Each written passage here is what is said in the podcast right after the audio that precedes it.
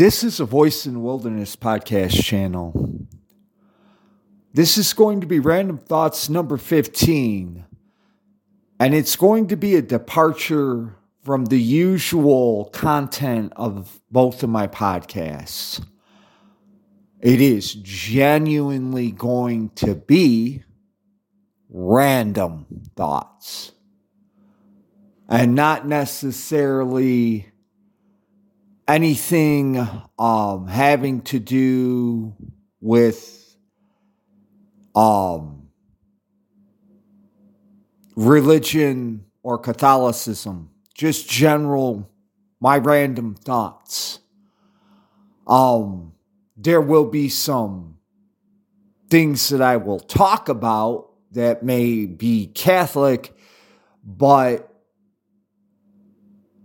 if you listen to this episode, you will see that these that that that the things that I talk about are Catholic are actually Catholic themed media material, movies, books, what have you. I'm not going to start with a prayer because um I just it's not necessary. It's just random thoughts. It's it's not anything to do with anyone's spiritual edification or anything like that. It's just me basically what I do best is ramble. Now I want to get out of the way because this is going to be necessary. Um I record my podcasts off a phone. I do not have a console computer, and I do everything off my phone. And the RSS feed curator works off a computer. I have to access it via a oh, oh what's the word I'm looking for? Um browser. And for whatever reason, I've been noticing generally, you know, my long term listeners will know this. Most of my podcasts, about 90% of them, don't, don't run over an hour. Downloading the ones that are under an hour are not an issue. But the closer, uh, what I should say, the the closer I get to an hour and a half, or if I go over to an hour and a half, there are issues downloading onto that curator. So, for future episodes, I'm going to be forced to um, break it up into, you know, into hour chunks make it a two parter.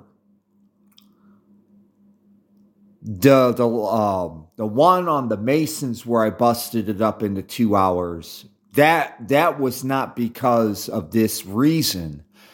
The reason I busted up the one on the Masons into two parts was because they were two separate topics that were kind of interrelated because they deal with the same you know, they, they fall under the same category of masonry.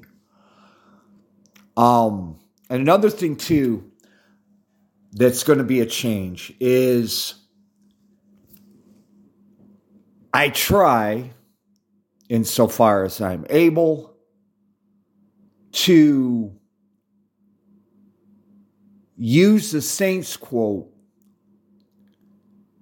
for the thumbnail um of the you know of the topic that I'm dealing uh, I'm sorry, hold on a second. I, I try to use a saint's quote that in general uh, is kind of related to the topic of whatever episode I happen to, you know, be recording that day. But in certain instances, um, anybody who bother uh, i'm sorry anybody who visits my pinterest feed will know i have tons of quotes from the saints and from the church fathers but even with all those quotes i can't necessarily find you know um the proper quote to use for a thumbnail of a particular topic. So I think in the future, what I'm going to do is I'm going to, um, if if I can't find a particular Saints quote for the thumbnail, I'm just going to put in an image because it, it has also come to my attention, and I got to thank my friend for this um, he explained to me what his situation is, but apparently, the way he's accessing these episodes, whatever whatever app he's using does not give him the thumbnails anyway. Now, if your situation is that way too, whatever whatever's on the thumbnail isn't going to matter anyway. But for the future, if I can't find a Saints quote, I'm just going to use a image.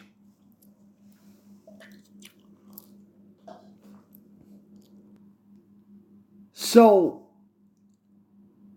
I try to keep myself because this is not my podcast. I'm doing it for our Lord and His Blessed Mother. I, I try to keep I, I use personal examples from my life if I need to make a point,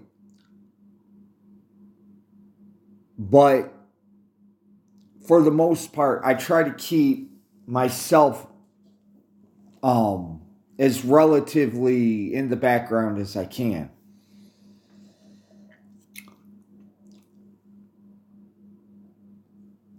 I was separated from my family at birth. And in my 30s, I got to meet my family. Um, and on my mother's side of the family, I found out that, that there is an artistic, an artistic for lack of a better term, because this is just a random thought, I'm just going to say streak that runs through my mother's side of the family. Um, I, I want to say my mother's grandmother, yeah, it was my mother's grandmother, was actually kind of famous in the area where she was at for her paintings. Um, she she was so famous she she made her living by selling her paintings. And my grandmother actually had a copy of one of my uh, great grandmother's paintings in her house.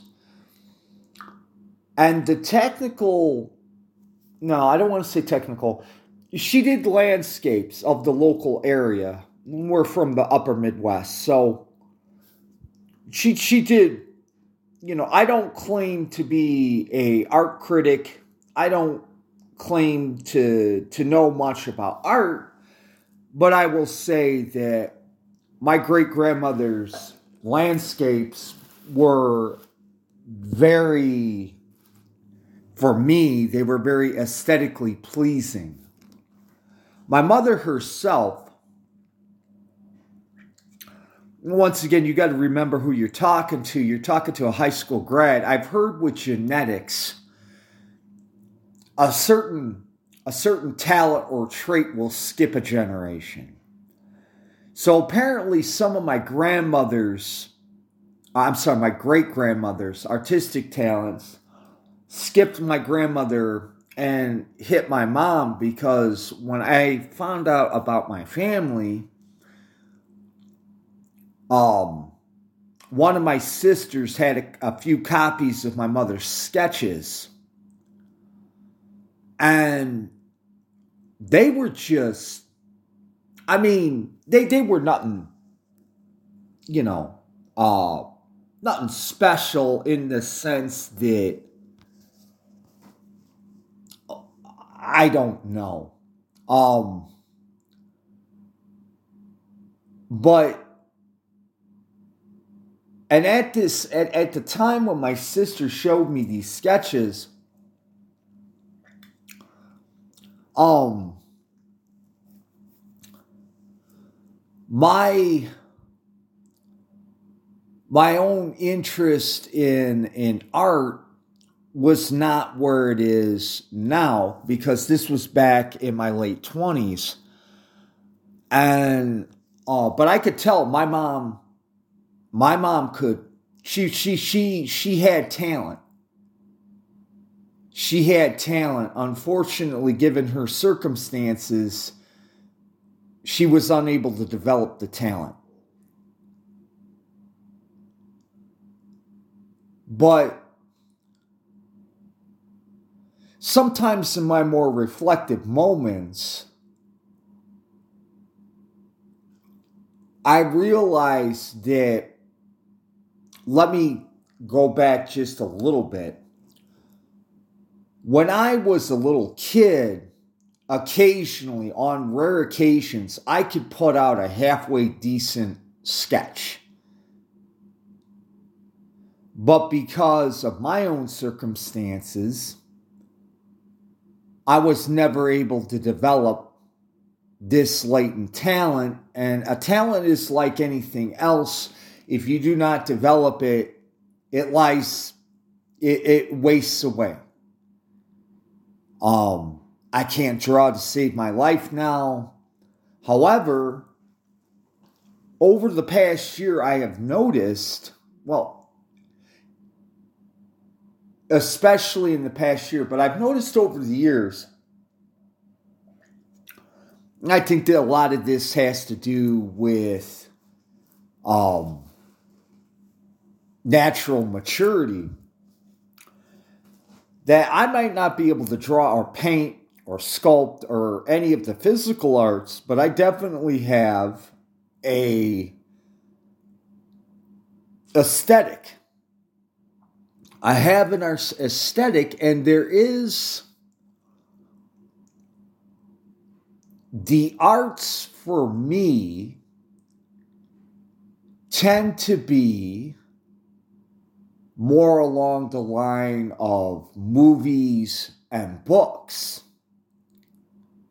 Or, you know, if, if, if I want to be a pretentious little jackwad, I could call myself a, uh, a literary type. Although, like I said, and this is this is just a joke for my foreign listeners. Um, because it is pretentious.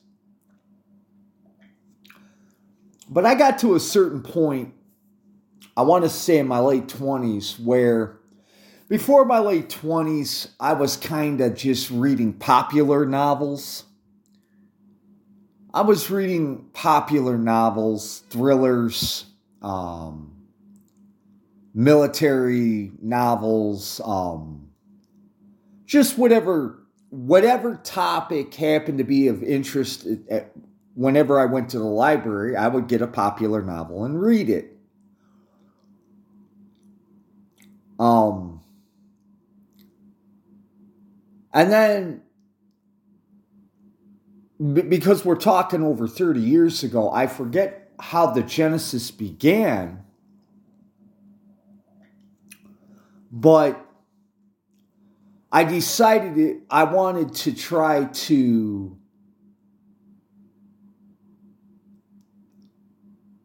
read some some classical literature. Now, when I was in middle school, I had read authors like uh, um, Mark Twain, um, Poe, but for the more pretentious types, those guys are considered, you know, middle brow.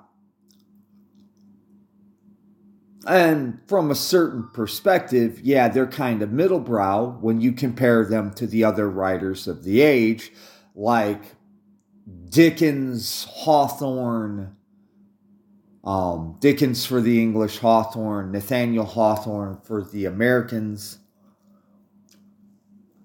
Um, Herman Melville of the Moby Dick uh, novel. But I tried I tried reading um Hemingway. Now, I was really prejudiced against Hemingway because when I was in middle school, they made us read The Old Man and the Sea, and I absolutely hated it.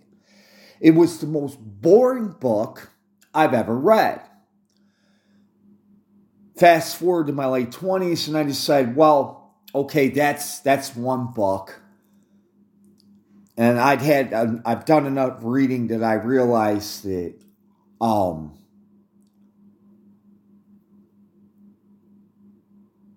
you know, every author lays an egg. So I tried reading A Farewell to Arms and um, a couple of others, but and I it was just like I hated it. I, I I hated it. They were boring. Now, at the time, and we're talking uh, the early '90s I had heard about a uh, American of Portuguese Portuguese descent named John Dos Passos. His last name is spelled, I believe this is the spelling, D O S P O S S E.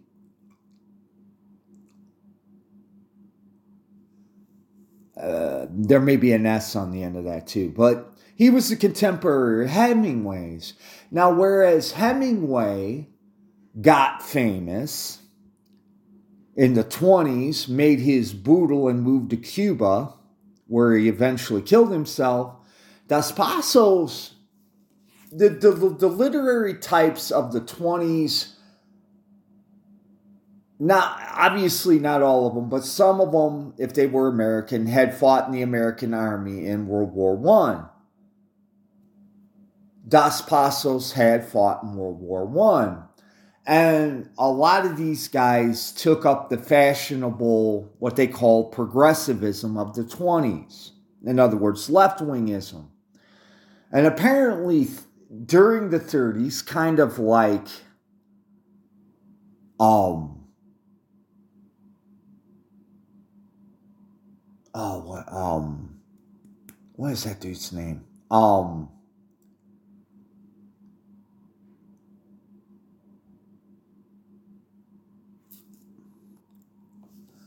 Sorry, I, I I needed to collect my thoughts. Um George Orwell. Like George Orwell, John Dos Passos, and for for my English listeners out there, I'm well aware that George Orwell actual's name was um, Eric Blair. Um,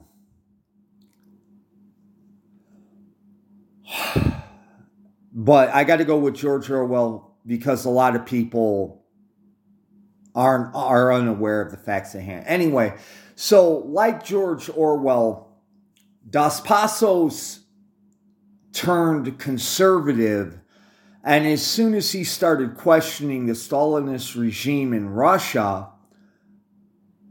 um, for those of you who are internet savvy, you've heard about, uh, you know, back in 2018, of people being yeeted off of public uh, public platforms because they're to the right of Mao Zedong. Same thing happened with John Dos Passos so by the point, I think he died in the 1950s. By the time he died in the 1950s, except for his fans, he was pretty well known, unknown outside of college literary circles. John Dos Passos, I enjoyed the heck out of him. I really did. I enjoyed the heck out of him. And while we're on the topic of George Orwell, there was a book written around actually it was either around the time that 1984 was written maybe slightly before called the darkness at noon. I recommend this book to anyone who wants to understand the nature of a totalitarian regime and the people who serve it. To make a long involved story short the darkness at noon is about a thinly, th- thinly, thinly veiled KGB officer who gets sent to Spain to advance the communist agenda in Spain, who gets arrested and gets taken back to Russia for execution. And it's kind of like 1984, it's an interplay between him and his interrogator. The author's name is Arthur Koestler. He's a Hungarian. And that novel in particular is semi autobiographical. He based some of the incidences in that novel about his experience when he was a communist, when he was a Hungarian communist.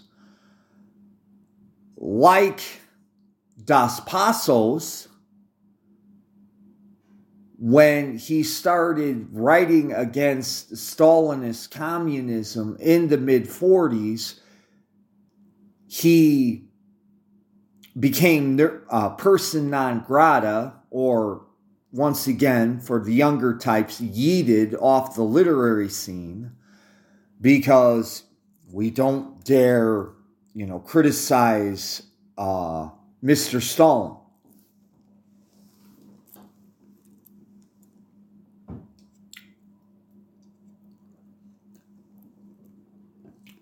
And just as a general note, if anyone's interested in any of the authors or um, any recommendations as to movies and books, I'm trying to foster on on this on this platform. I'm trying to foster audience interaction.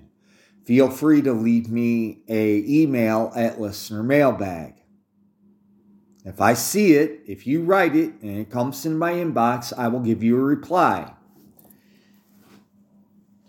But in my early 30s, I started moving toward the actual classical authors such as Dostoevsky, the, uh, the Russian novelist. To this day, I am still a fan of this author. And I also read Don Quixote. Now, when I read Don Quixote, I had I did not have the maturity or the concept, uh, not the concept, the understanding to understand the complexity and the depth because he was a Spanish. Hold on a second. I had to stop a minute and get a little background. Don Quixote was written in the, uh, the early 17th century by Miguel de Cervantes, and I'm massacring the name, I know.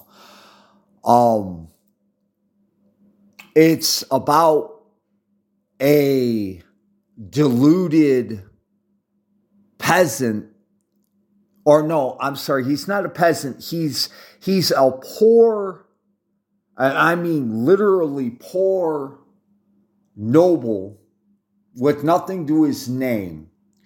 And him and his servant, he, he, he drags his servant and he's deluded and he's um he thinks that he's a, a, a, literal knight. He literally thinks he's literally a knight slaying dragons. And he's doing it for his lady. When I first read this novel, I didn't realize, you know, because I was a pagan, I knew nothing about Catholicism. This the lady that is referenced in that novel is a thinly veiled allusion to our Blessed Mother. Now, that's the only one of his books I've read. I don't know if he's read any, or I'm sorry, if he's written anything else. But that was one book, and I absolutely loved it. It was, I loved reading it. But basically he uh I, I I love the book. And it gave me appreci- a greater appreciation for some of the classics. Now, this the this is a random thoughts. So this is not necessarily a literary coffee table where I'm talking about literary topics. I'm just talking about my artistic temperament. I've always been a fan of movies. Always. Now, as I've stated previously, and this this isn't going to turn into some, you know, discourse on religion. As I've stated previously, around uh, I, I just noticed the qualities of, of, of movies started going downhill. And by the, by, I want to say between 2008 and 2012, it was literally a waste of money going to a matinee at a, at a theater to watch a $8 movie and in America, if you pay premium price, you're going to pay anywhere between 15 to $20, depending on where you're at, to see a new release in the theaters. But I've always been a huge fan of movies. And one of the biggest mistakes that I had made, one of the biggest mistakes that I had made when I started my first podcast platform was I did a couple of episodes for that platform where I talked about my favorite sci fi and my favorite war movies. To my knowledge, those are the two listened to episodes of those podcasts, and quite frankly,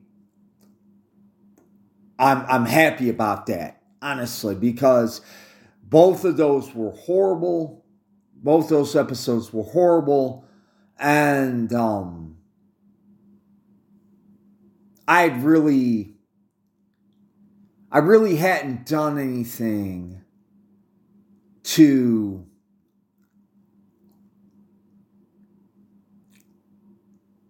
it, just as far as the quality went, they, they, they weren't worth my time and my effort. Now, my taste in most things, uh, most things artistic, I should say. I don't care if it's movies or music um, tend to be eclectic eclectic is a 10 cent word for varied. When it comes to music, um, I have a wide variety of what I listen to and what I like. And I always, and same thing with movies too. Um, with movies, it doesn't depend on the genre or any of that. I don't have a favorite genre. And um, I don't have a favorite group. Um, there's an old expression in America. I don't know what uh, I don't. I don't know much about art, but I know what I like. Now that's me in a nutshell. But I have a wide variety of tastes when it comes to music and movies. And and before I talk about that particular aspect, when I was going to high school, I was forced to take a class on Shakespeare. Now, I don't know. I guess, I guess people being people, it would depend on the person. To me, watching plays written by a 16th century Englishman in archaic language that I did not understand about subjects that I had um, some of the things I uh, some of the the plays uh, I was kind of familiar with the topic, i.e. Julius Shakespeare. Uh, Julius Shakespeare. Uh, I'm sorry, Julius Caesar. My bad. Julius Caesar. Um, you know, I knew about um Henry the Fifth. That's because in, at the time I went to high, well, no, that was shortly after I went to high school, but um, Romeo and Juliet and all that, I, I was familiar with the topics, but as far as I was concerned, I wasn't interested. Now, it is a credit to my teacher that she didn't convert me into a Shakespeare guy, but she made it interesting enough that as I grew older, I always maintained my interest in Shakespeare plays. And on occasion, you know, if I if there was a particular play of his that I was kind of I kind of liked, I would go and watch it on video.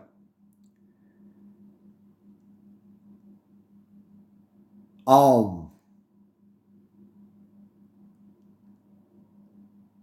like I said, it depends on the person, but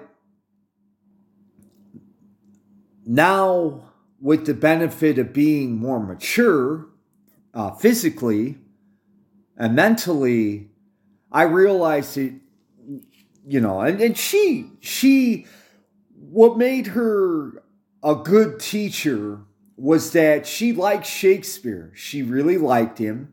And eh, when you do something that you like or care about, it tends, even if the person is unwilling to.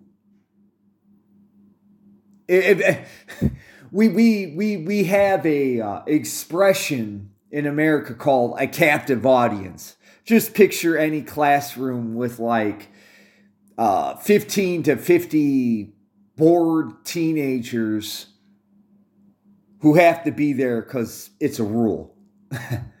that's that's your captive audience. But if you care about something and you care about this subject, depending on the person, it's going to rub off on them. I was that person. I realized she gave me a gift, and I didn't even realize it.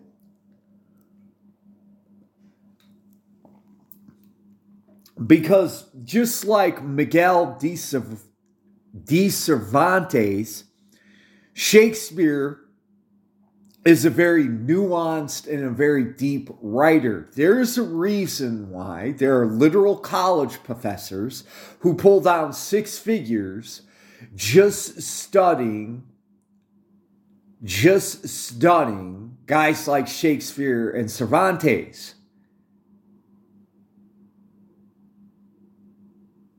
There's another aspect about literary, um, you know, uh, middle ages well any any type of literary figure. There, there's a whole thing i could get into about that but that's not the purpose. This is kind of a ramble. Once again questions topics anything listener mailbag the ball's in your court guys but um i, I have grown to uh, uh, appreciate shakespeare more now that i'm older um, now, I'm not a Shakespeare expert or any of that. And honestly speaking, this is, I'm going to go kind of work my way back into movies. Um,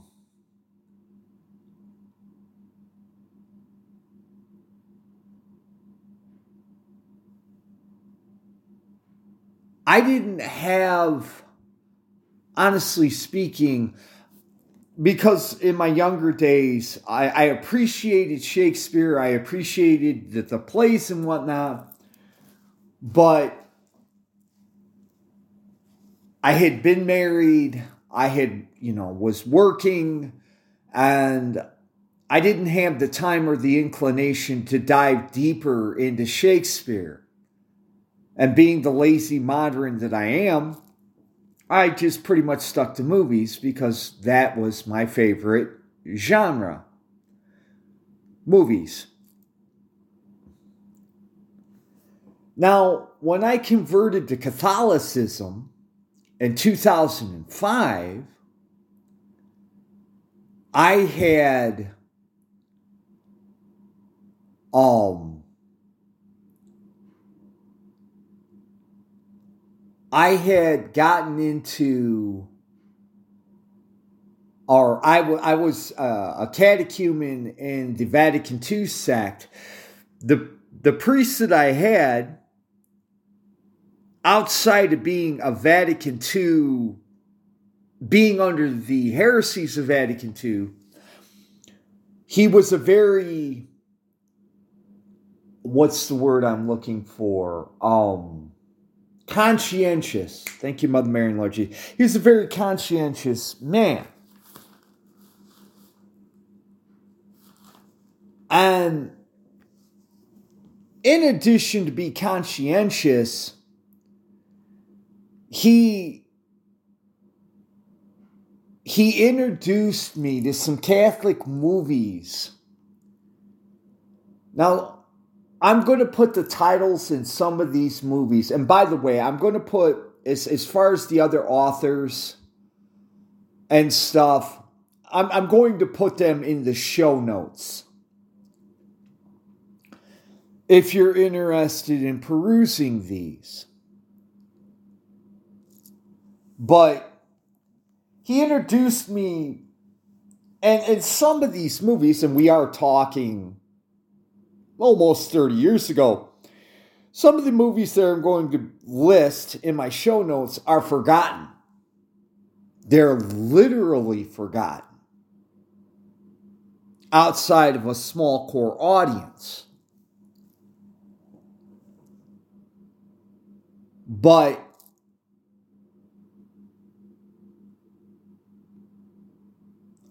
I just I, I consider them to be classics. Other people might consider them cult classics. And, and that, for my foreign audience, when an American talks about a cult classic, what they're talking about in movies, well, any any type of artistic media, is there's a small, dedicated, hardcore group of fans who absolutely adore the the creator of whatever media you're talking about. Could be movies, could be a playwright, could be a novelist, could be a um, playwright. It just, it depends. Or a musician.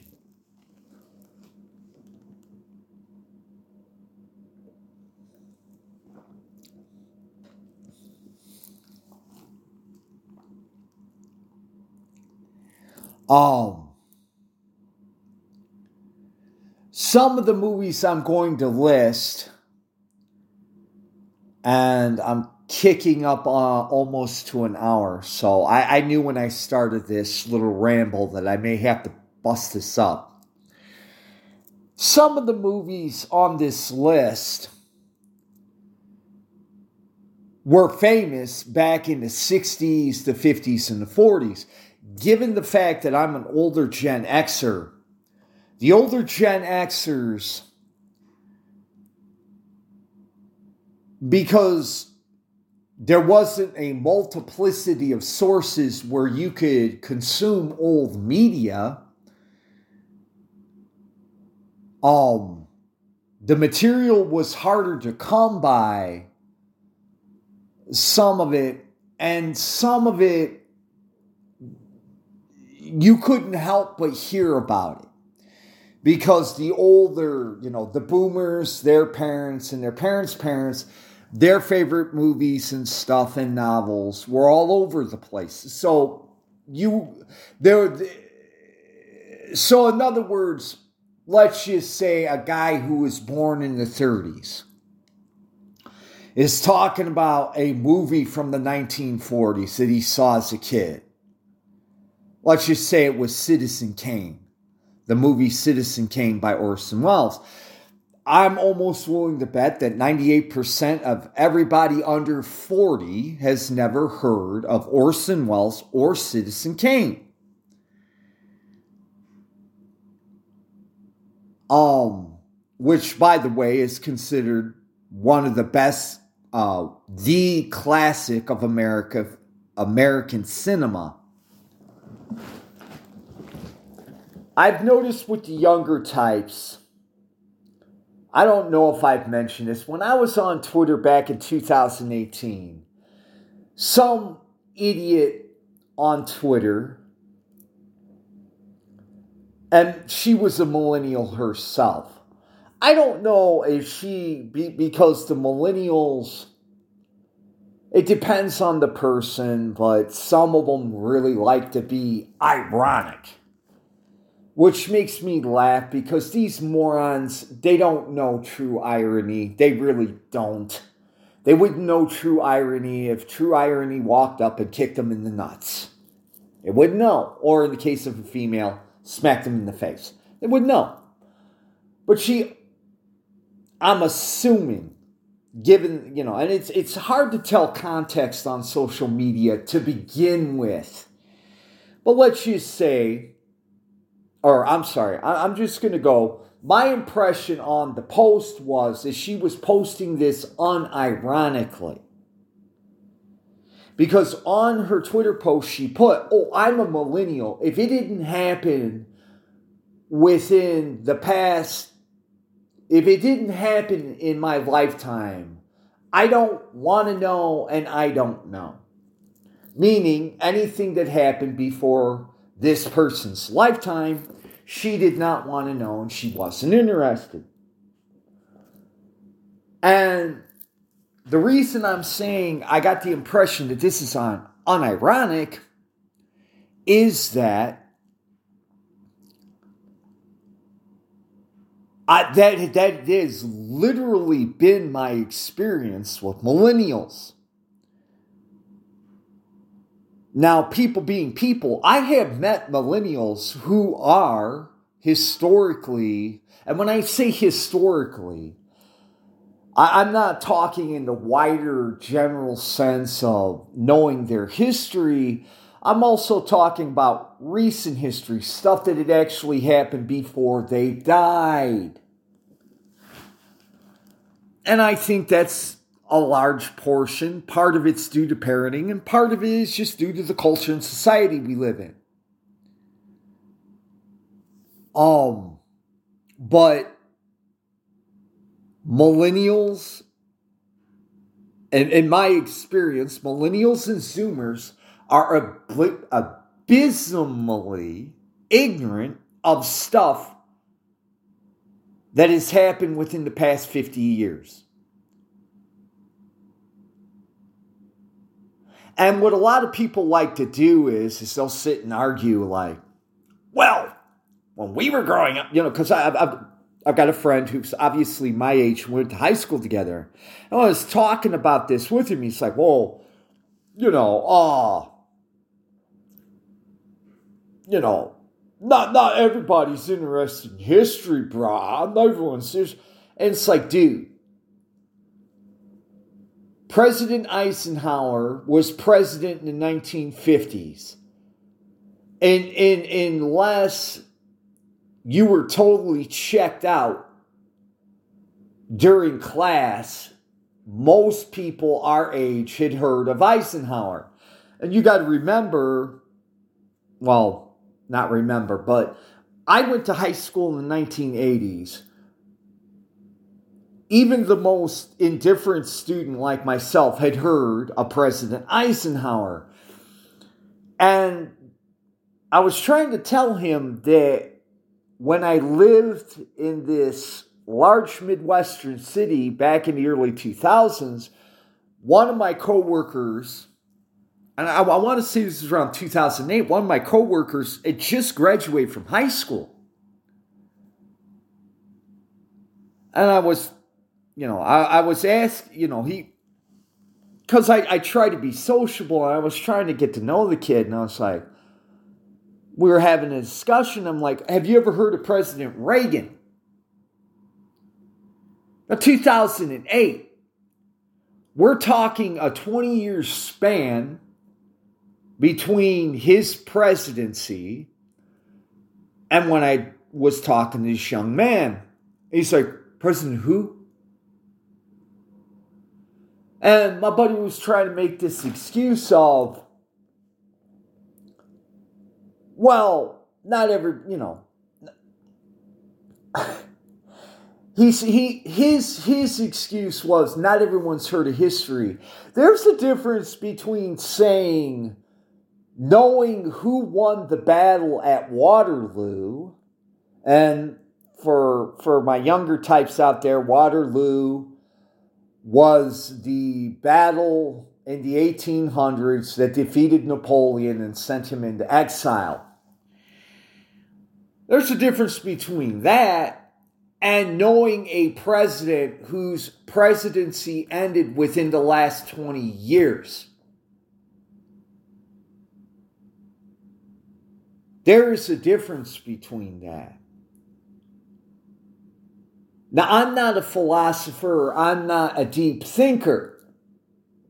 Anybody who's ever consumed my content will tell you that.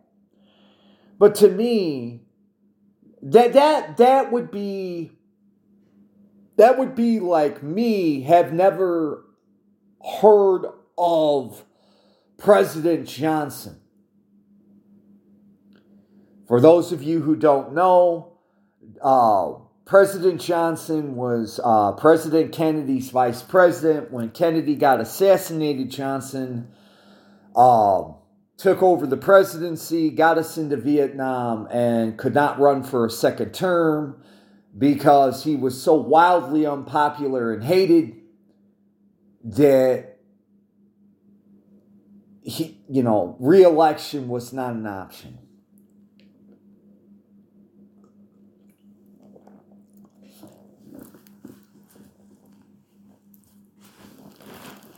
But there's a lot with younger types, there's a lot of historical ignorance. I mean, a lot. And once again, it's not, you know, people are people, it depends on the individual. But society and culture, there's a reason I keep hammering this on my two podcasts podcast platforms. They are purposely trying to dumb people down. They are purposely trying to break people down. And I've said this in the past into being unaccepting, I'm sorry, ex, uncritically accepting consumers.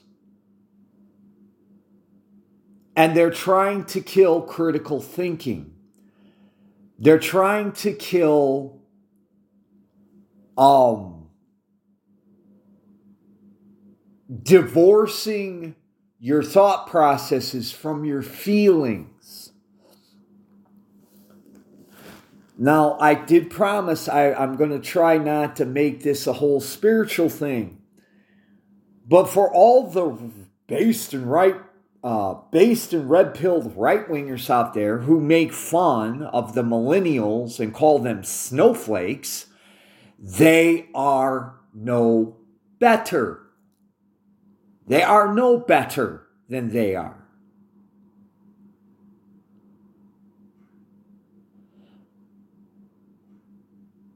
They tend to allow their feelings and their emotions, maybe not as bad as the kids who are throwing literal temper tantrums in college campuses back in 2018 but to a lesser degree, they're still guilty of it, of the same thing that they're making fun of these kids for.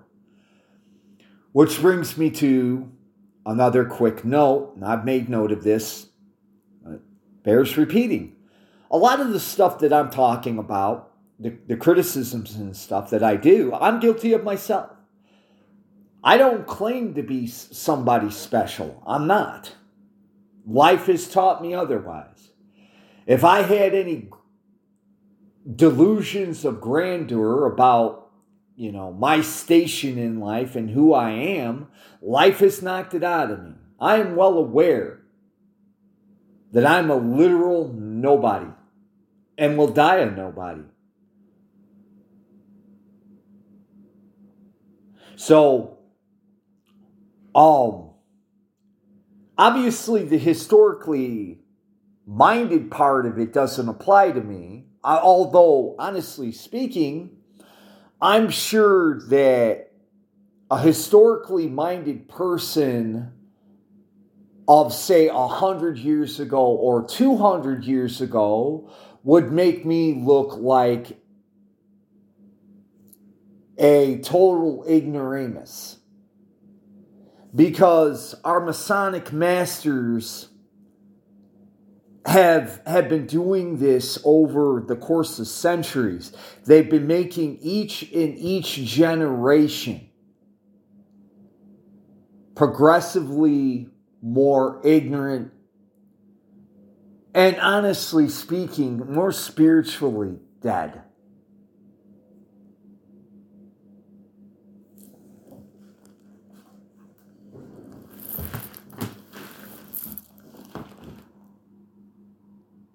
Okay, so we're. I'm trying to make a, a judgment call here. Well, if I need to do a second part, I'll do a second part.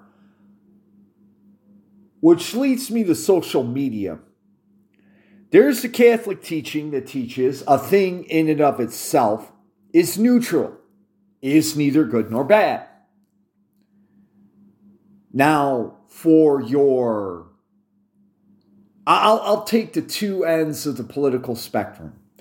For the progressives out there, a weapon, a rifle, a pistol, or a knife or a shotgun in and of itself is not a bad thing. It's not a bad thing. The knife can be used to cut meat. The knife can be used to open bags or letters. A pistol can be used for target practice.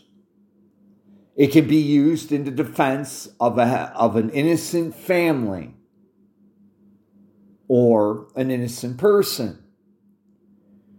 What makes the thing inherently good or evil is the person using the particular object. For you right wingers out there, social media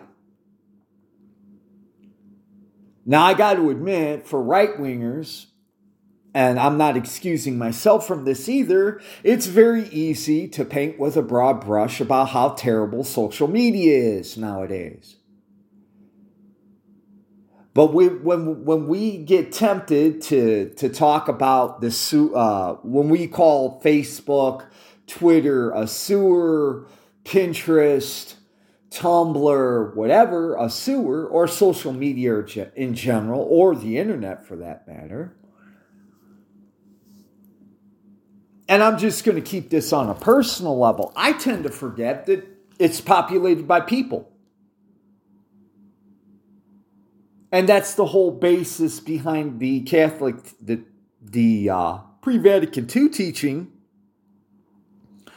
that an object in and of itself is is morally neutral. It depends on the person using it.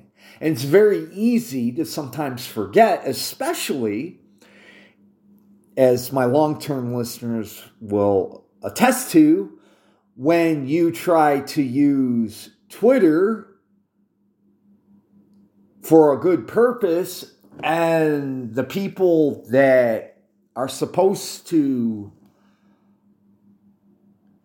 uh, agree with you are treating you like you're a brainless, dead, um, a, a brain dead moron.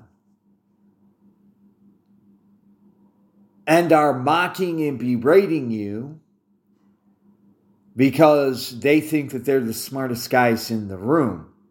So it's very easy because, you know,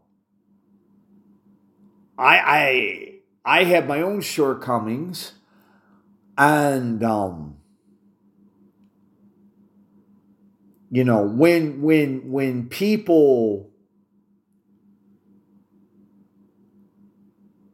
when when you know I I, I don't like being personally attacked any more than anyone else.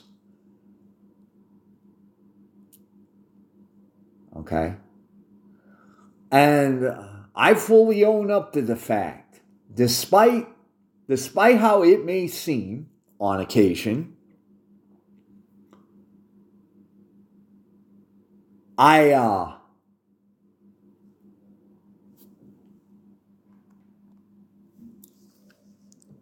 I uh, fully recognize my shortcomings. Let me back that up a bit. Maybe not fully recognize all my shortcomings and faults, but I am very well, uh, I am fully well aware that I am a failed, flawed individual. And I try, once again, if if my long-term listeners were to say, "Well, it doesn't seem that way," I would have to agree with them that yeah, on occasion when I'm being particularly um particularly um harsh that it does not seem like, you know, that well, let's let's call a spade a shovel that I'm being a self-righteous a-hole But um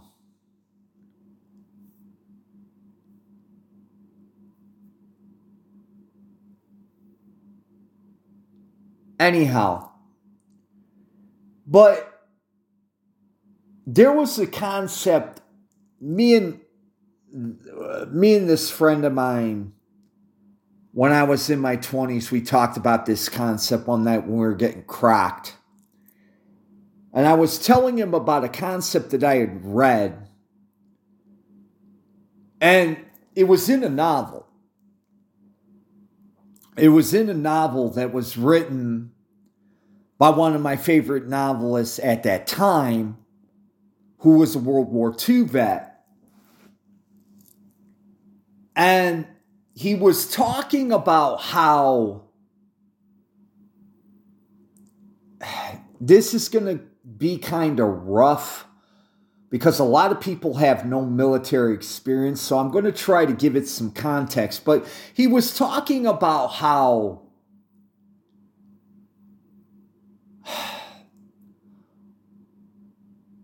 One of the military units within a military, and I'm talking about an army, an army unit is a company. A company can have anywhere between 150 to 250 men or women or both. And he was talking about the concept about how a company, well, any military unit, a company, squad, platoon, what have you, is generally going to is generally going to have the character of its strongest personalities.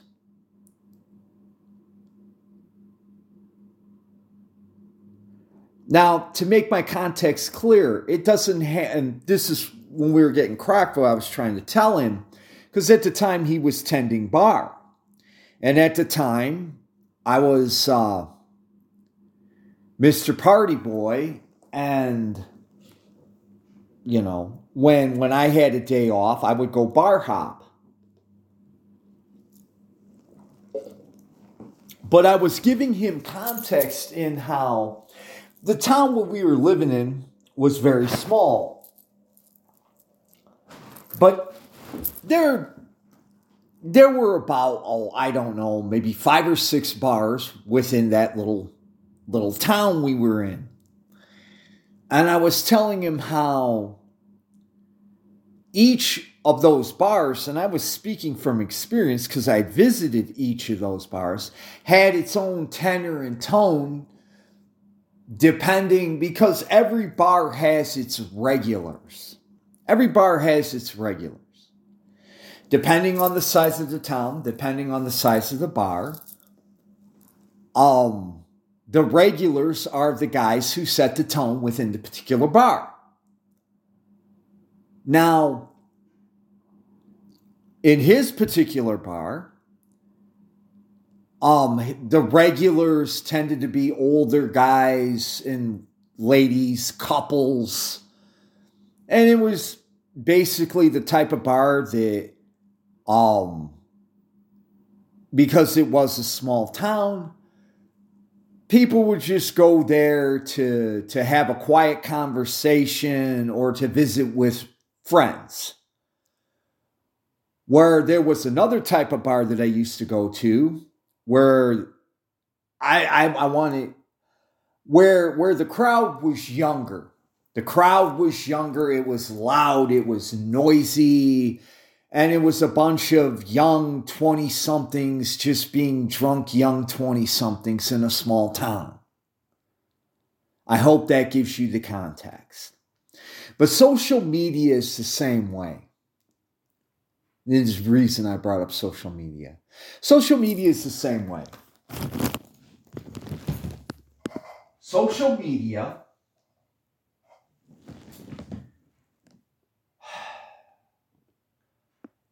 I've never been on Facebook, so I don't want to hazard a commentary as to the nature of Facebook or what I call it boomer book, because that's what I consider it to be. Um,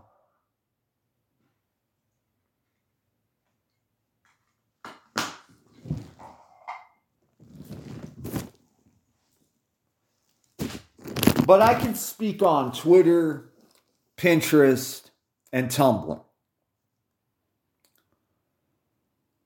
Twitter, as far as its character goes, is truly eclectic. Oh, I'm sorry, I threw out a 10 cent word. It's truly varied. Those of you who swim in social media waters, I'm sure, are familiar with the terms conservative Twitter, progressive Twitter, black Twitter, Catholic Twitter, Sedevacantist Twitter, Protestant Twitter, porno Twitter, it is truly eclectic.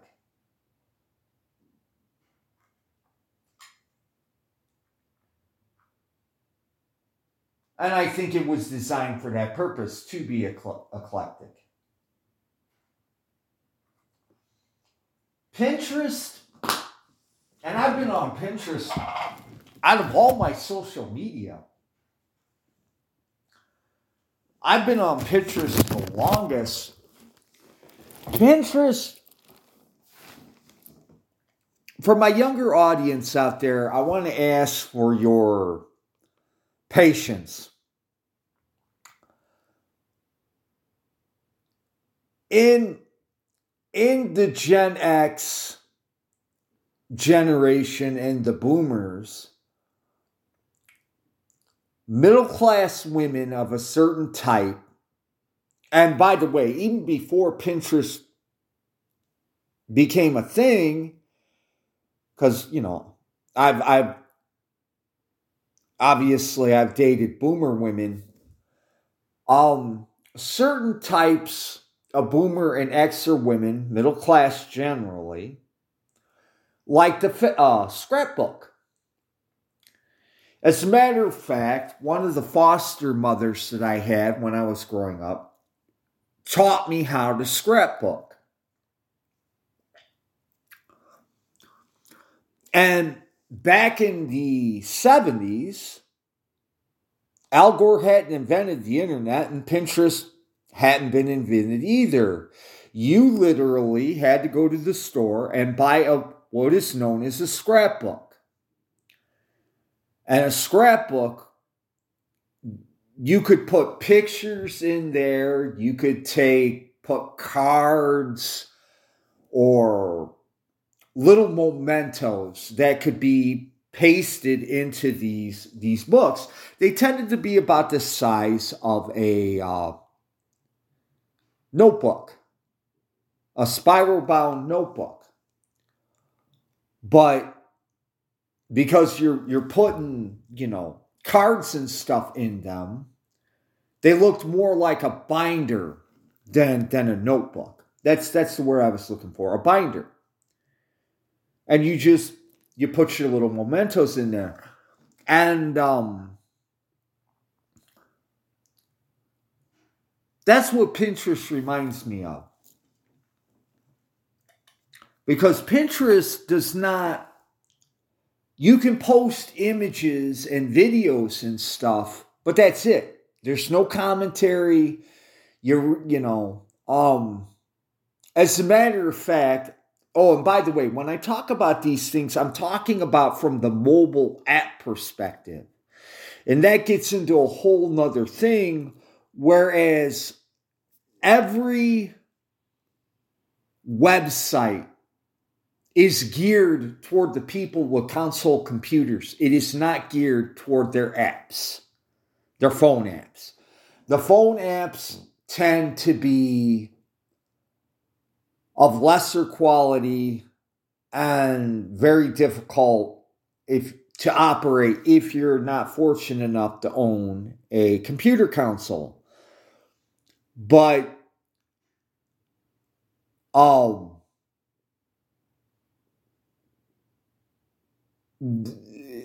every every phone app that I use in one degree or another has its its good parts and its bad parts. We'll talk about uh we'll say that much. But for the most part they're geared toward console computers. Anyhow, but there's there's very little commentary. Thank you, Mother Mary and Lord Jesus. The reason I was bringing this up is is because on the phone app, you can put notes on an image on Pinterest, but if the notes run long and you're trying to to put the image on a what is known as a board on Pinterest, sometimes it can get if you're not extra careful, it can be a pain in the butt because there are certain buttons you have to press. And if the notes are like a paragraph, it's going to throw off the buttons that you need to hit. Now, these are relatively minor in the larger scheme of things, and I do realize that, but I'm just saying we all have our crosses we must bear. But it just, Pinterest is basically a scrapbooking app for middle aged women. Because by this time, my uh, no no no matter how these women try to turn back the clock and wear ridiculous clothing that they that might have made them look cute back in college, they're they're middle-aged women. Now some of them are single, but a lot of them are either wives, mothers, or grandmothers.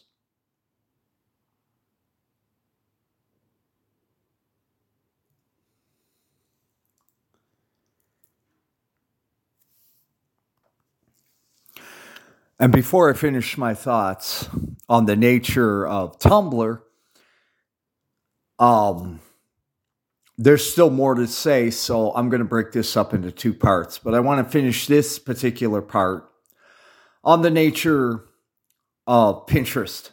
I'm sorry, Tumblr.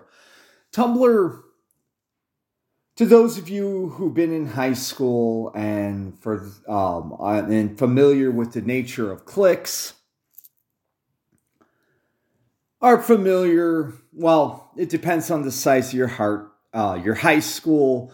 But uh, and honestly speaking, I haven't been in high school for almost forty years, maybe a little longer than that. But eh, there's what is known. You know, you got your stoners, your jocks, your um, your normies, your preppies which